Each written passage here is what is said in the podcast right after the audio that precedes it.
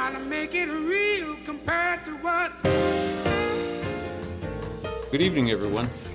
I want to welcome Janus Adams back to campus. SUNY New Paltz president, Dr. Donald Christian. In her more than uh, 30 years as a journalist, author, and historian, uh, Janus has chronicled the country's collective path forward in civil rights and I might say our stumbles along the way. Um, as a news commentator and pioneer of uh, issue oriented African American and women's programming, she uses her profound past experiences to inform and inspire others. And so we're pleased that such a distinguished alum has returned to her alma mater and remains so actively engaged. On the next Janus Adams Show, Janus delivers this year's Distinguished Speaker Lecture before a live audience at the State University of New York at New Paltz.